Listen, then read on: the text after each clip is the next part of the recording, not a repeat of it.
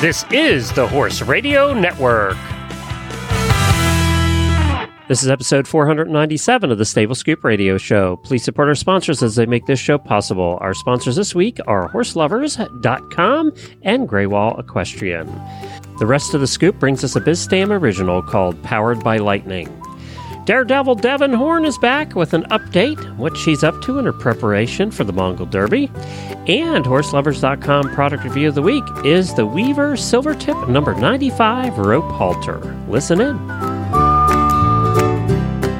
Hi, Glenda Geek here, and welcome back to Stable Scoop, one of the world's longest running horse podcasts.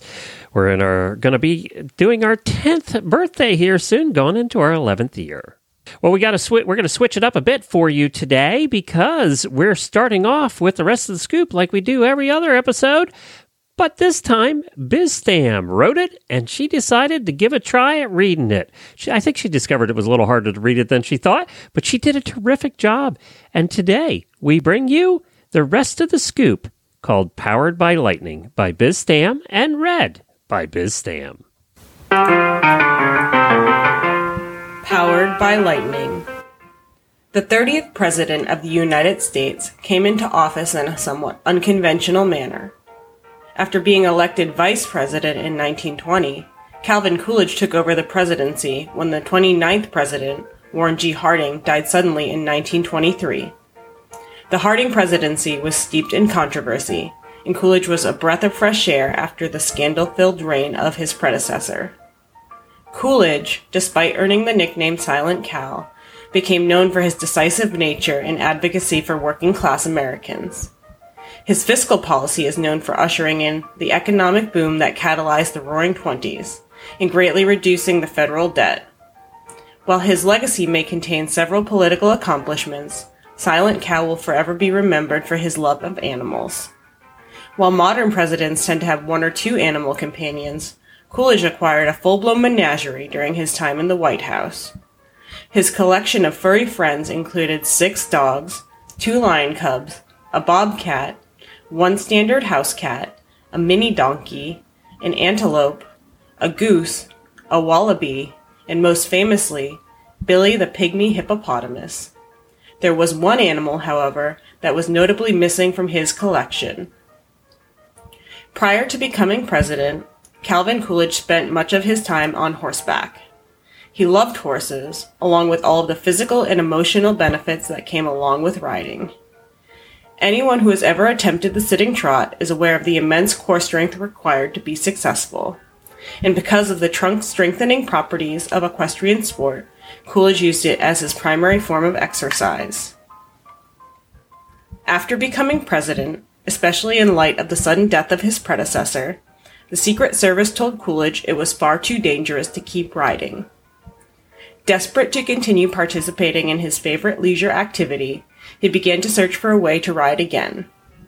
It wasn't until he spoke to his friend, a Washington financier, that he was able to come up with a solution to his problem.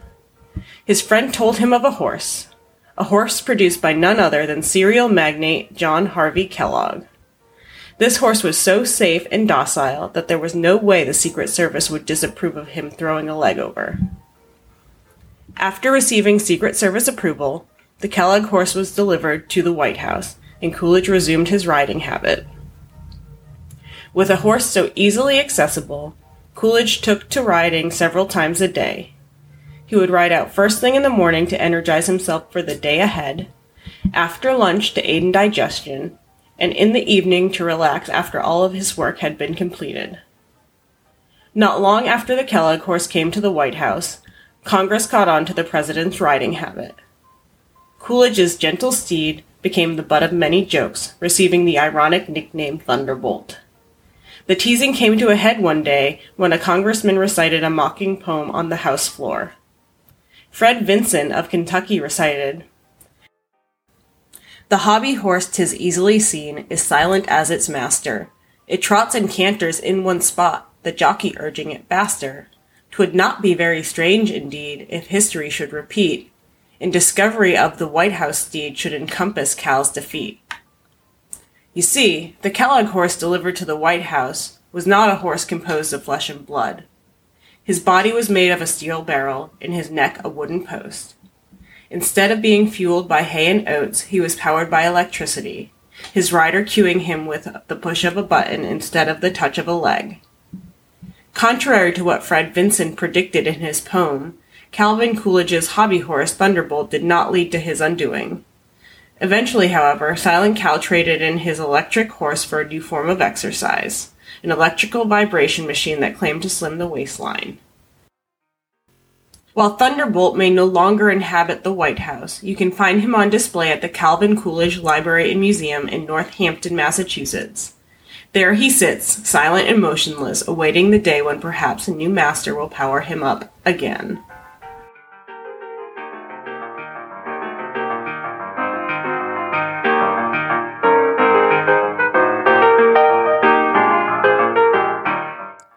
Gray Wall Equestrian is dedicated to providing top quality products from everyday essentials to something special for the show ring. Gray Wall offers items for both horse and rider, including turnout blankets, tall boots, grooming tools, leather halters, hunter and jumper and dressage bridles, paddock boots, and much more. Every item they carry has been selected by knowledgeable equestrians and horse riders just like you. The staff at Gray Wall Equestrian makes sure that equestrian tack is tested and inspected to ensure that you get the best quality and experience. Plus, they provide a 100% money back guarantee. Find Graywall products at your local retailer or visit Graywall Equestrian at graywallequestrian.com. That's G R E W A L equestrian.com.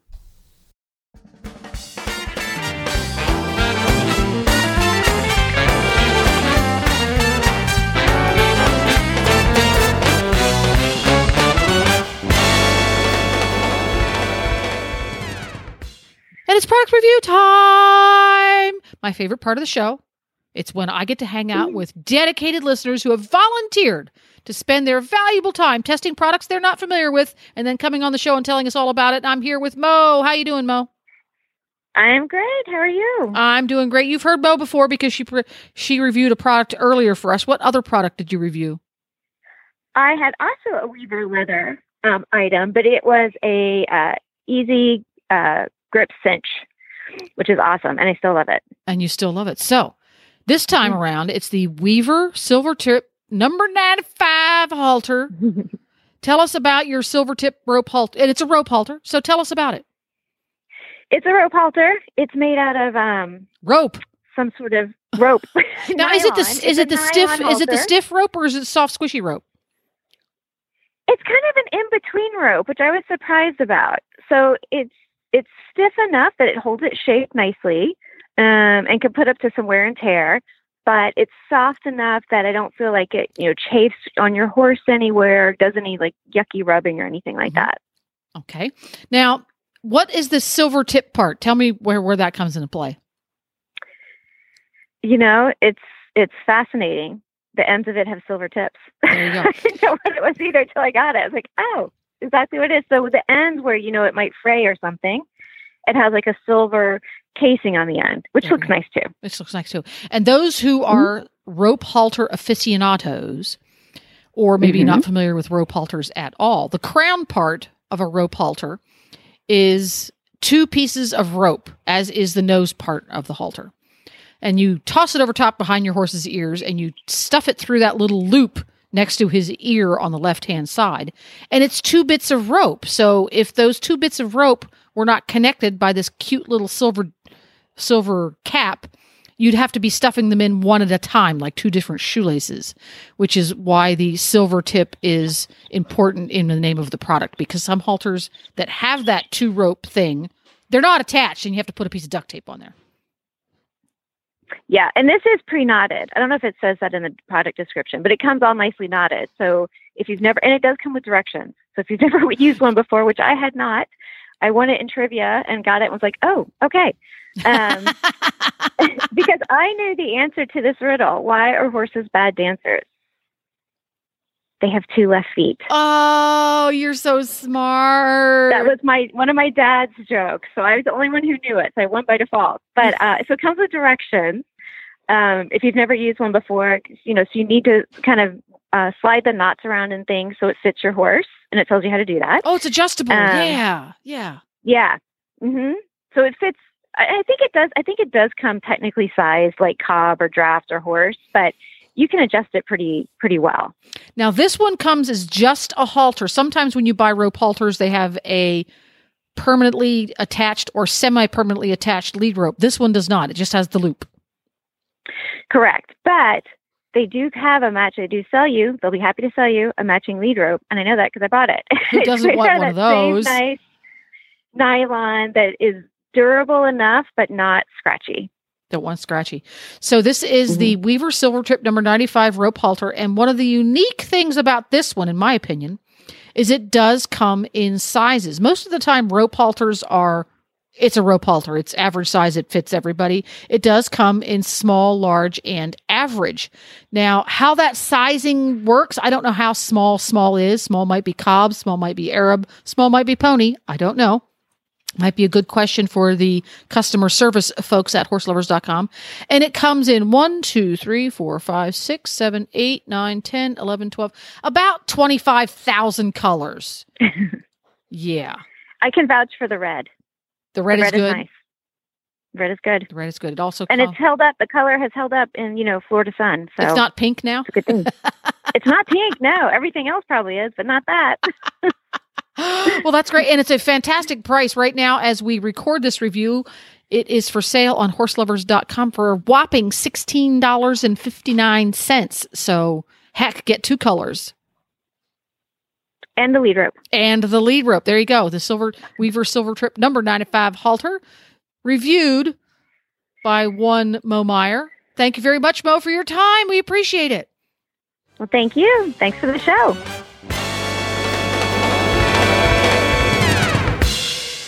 And now we bring back the Daredevil Devon Horn. She's on once a month as we follow her trek and her adventures because she does so many wild things. But she's also training for her third attempt at the Mongol Derby, coming in second a couple of years ago. So let's find out what Devon is up to.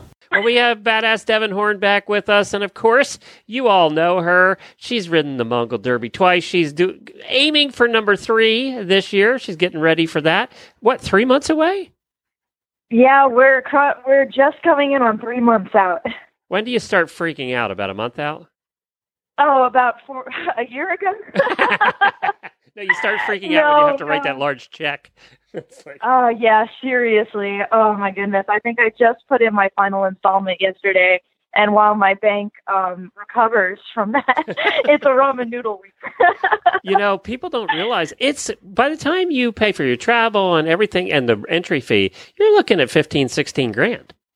It's yeah, and doing it three times, I could have bought a house. Yeah, you could have actually, to be honest.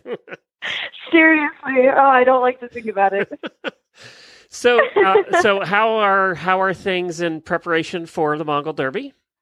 Well, everything but my bank account is looking really great. Um, so your body's fine. I, yeah, my body's fine. Um, my training sessions are, are peaking out at about a hundred miles a weekend now, um, which is fantastic because, of course, I have Cypress Trails Equestrian Center right down the road from my house where I can do unlimited mileage on unlimited endurance athletes. Um, so I'm just every weekend and every spare moment getting on a horse and, and going out. Um, I'm actually a little tired today because I did two lifting sessions at the gym, um, which are kind of hard for me. You, you know, as fit as you are, you can always find something that really makes you tired. Uh, and for me, definitely the the high intensity cardio and the uh, the weights are are difficult and help me kind of get my body where it needs to be. How many times um, a week are you hitting the gym? Uh, the gym is about five times a week, plus running um, about five times a week. Roller der- derby is twice a week, and then of course the riding is every weekend um, and weeknights when I have time. You sleep well, don't you? I sleep like a log. Any anytime I close my eyes, whether it's you know in a chair, on a couch, in my bed, uh, I go to sleep. I'm a great sleeper. Now, um, let's talk a little bit about one of the other things that you guys have to prep for. Obviously, we just talked about money, is sponsorships, and also you had a GoFundMe or something going to it, didn't you? I did, yeah, for my uh, my Derby entry, which helped a little bit um, as far as people contributing, and I'm obviously so thankful for everybody who's supported me. um, and not, you know, just shot me down for trying to go a third time. Um, I'm really lucky that I have a lot of people in my in my private life that that help me along on my crazy adventures.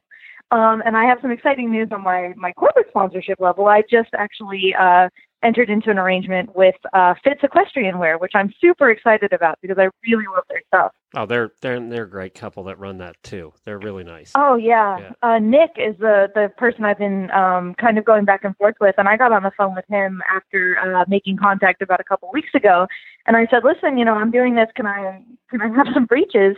And he said, "Oh no, you can't have breeches. You can have breeches. You can have shirts. I have this state of the art raincoat that I want you to try out." Um, and he just sent me the kitchen sink and was so supportive and excited, and I I really can't wait to uh, to test this gear out and run it into the ground and you are going to make be it the look awful. sexiest rider at the Mongol Derby. I'm definitely going to be the chicest. I mean, I've I've never been this stylish in my life. No, usually endurance pro- riders are catching whatever they can.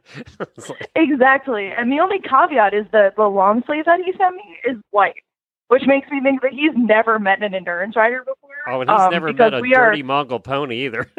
Oh, he has. We are just natural dirt magnets. I mean, I can get dirty like stepping out of bed almost. So uh, we're gonna have to. I don't know, maybe Scotchgard it. I'm not really sure how I'm gonna keep that thing white. Boy, the Fitz clothing, the technical clothing they have are going to be perfect for the Mongol Derby, though. I know, and I tried on this rain jacket that that Nick was going on and on about, and I've never actually ridden in a raincoat designed for riding. Um, and just the the little things that you wouldn't even think of if you were just doing gear. You know, the flare at the bottom, the ability to the double zipper that you can unzip from the bottom or the top, depending on how much coverage you need, is just phenomenal. I mean, I'm so excited to ride in it. Great. Well, that's terrific. Well, congratulations and thank you to Thank you Fitz so for much. helping support our girl. We appreciate it. definitely, definitely, huge shout out to Fitz Equestrian for uh, for kitting me up. So, what is it? Uh, it? I try and ask you a different question every month, and this month I wanted to ask you. Now that we are three months away, what's the one thing that you're just, you know, I know how positive you are, but I also know you're human. What's the one thing that you just have in the back of your mind that you can't get out? Um, honestly, the expectation.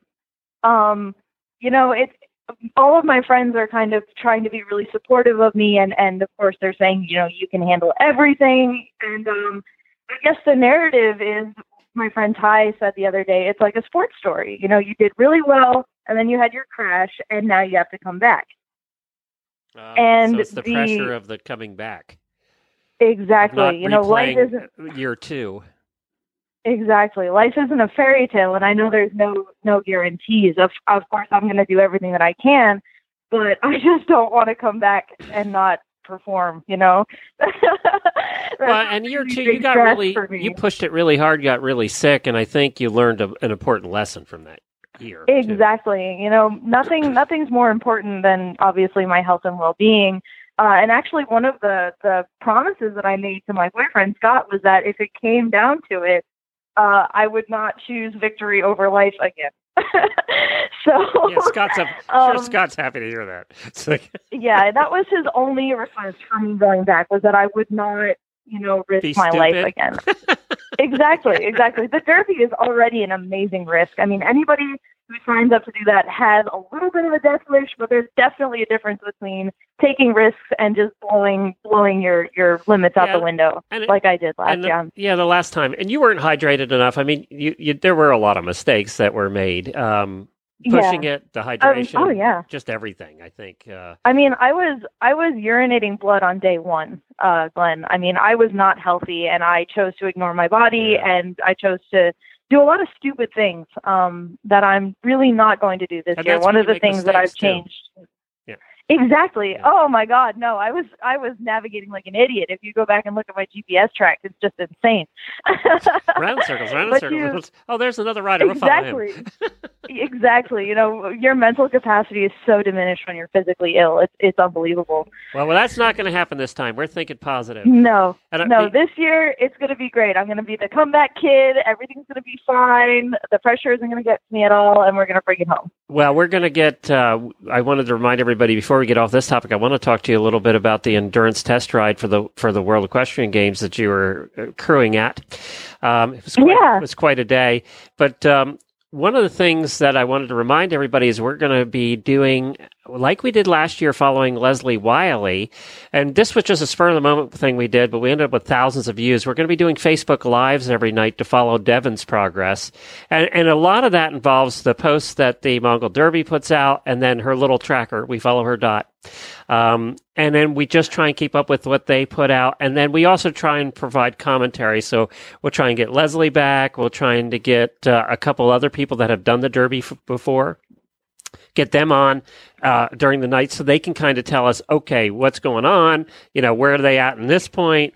Um, how are they feeling at, at this point? So I uh, also heard from them. They have a new track this year. They're uh, doing a new course. So Yes. Yeah. Yeah. exactly. And they won't release that until the time the time comes. So I'm completely in the dark. I don't have any inside information as to where we're going this year. maybe it's a completely different part of Mongolia. Possibly. I mean, they say pack for everything. Yeah, we you know, they haven't gone south very much. The Gobi Desert is one of the places that they haven't been. Uh most of the time it's either north or west of Ulaanbaatar, so we might be heading east or south this year. I don't know. I don't know. Uh, Well, well, I, I'm, we're looking forward to it, and we hope that everybody can join us every night for the coverage. It's, it was kind of fun just to all get together and have a chat room and, and talk about it every Oh, night, yeah. too. That was kind of fun. You know, every every year they compare it to the Hunger Games, um, because you know, from Kind watching it, it's really actually. similar. oh yeah, it's so similar. There's a lot of crossover there. uh, we, we don't wish for death like the Hunger Games, though. Just uh, No, No, no, no. we hope we hope that everybody has a safe ride. Uh, but you know, as they say, shit happens. yeah, that's right. Well, okay, so let's talk a little bit. You were crewing for an overseas team at the uh, endurance ride and Tryon for the World Equestrian Games, and that's a ride. It's kind of a shakeout ride where they get the kinks out. And um, now this endurance ride was seventy-five miles, and it wasn't the full hundred miles like they'll do at WEG, but in September, but it was 75 miles. And as I understand it, you're basically on a loop, right? So a 20, maybe 20 some mile loop that you guys did? Right. Um, so I was cr- crewing for my friend Cecilia Inquest, who rides for Sweden. Um, and she was riding a homegrown horse, uh, uh, trained and, and owned by my friend Cindy Metz. Um, and they went out and they did the course, which was different loops. However, the loops kind of ran adjacent to each other, Okay. uh, so that we could hit the, the out crew points as well on each loop.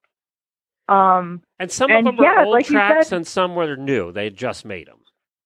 Exactly. A lot of the trail was were, were things that they had just worked on. Um, so the footing was pretty difficult. A lot of established trails have nice um, soft footing that's kind of been beaten down by horses over the years. And apparently, from what my rider told me, that the areas of trail that were brand new were really difficult for the horses to to navigate.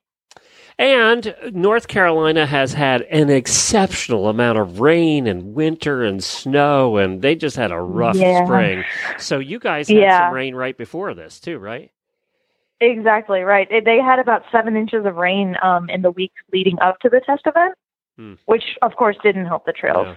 Yeah. Uh, Some washouts and stuff, hmm I would assume. So uh, my horse that I was grooming for uh, HK Cruiser, that he actually um, went to Italy for the Young Rider World Championships last year. Um, so he's a really nice, proven, uh, very unshakable competitor. Um, and he unfortunately vetted out around 41 miles during the test event. Just he was just moving slightly off. Um, was found more later, no lasting harm, but uh, he, he definitely succumbed to the trail conditions. Well, he wasn't the only one. What, about 33% finished from what I saw? Yeah, there was a 33% completion rate. And of course, there's different uh, reasons for that. Some people only uh, did the first loop and then uh, retired their horses after seeing the trails. Hmm. Um, some people uh, went out a little bit too fast and decided to save their horses for another day. And of course, the trail ate the horses' lunch and they just uh, couldn't continue. Yeah. And the vets were being quite strict about parameters. If your horse was anything less than perfect, they were pulling. So probably on that particular course on that day, that was probably a good idea. And I heard they shortened the time allowed too.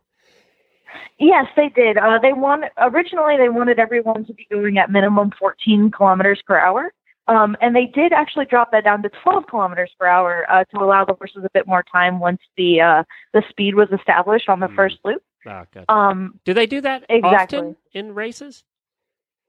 Uh, no, generally speaking, races in the United States, you just have a um, uh, the time is timing is more lenient. Usually, you have about 18 hours to finish the 75, and here it worked out to the fact that you had about 10 or 12. Yeah, which is like uh, cuts it way down 30, 40%. Oh yeah, less, you you don't have any time to mess around. you have to be all business. And, and you got to go through vet checks, and you have holds and vet checks. I mean, it, there's a lot involved in Of that, too. course. Yeah.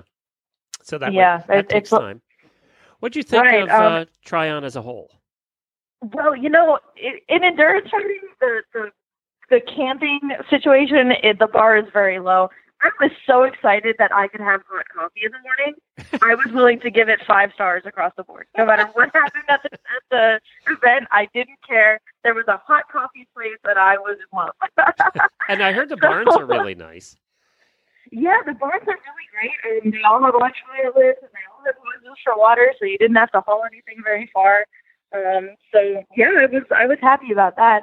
I do have to say, you know, since I crewed at the at the fair in, Kentucky in Oh, cut- cut 2010. there, Devin. Um, you're fading Oh. in and out again. So uh, let's see. Uh, Sorry, I started pacing. uh, that was it, I think. So, uh, Yeah. st- so start with uh, since I crewed.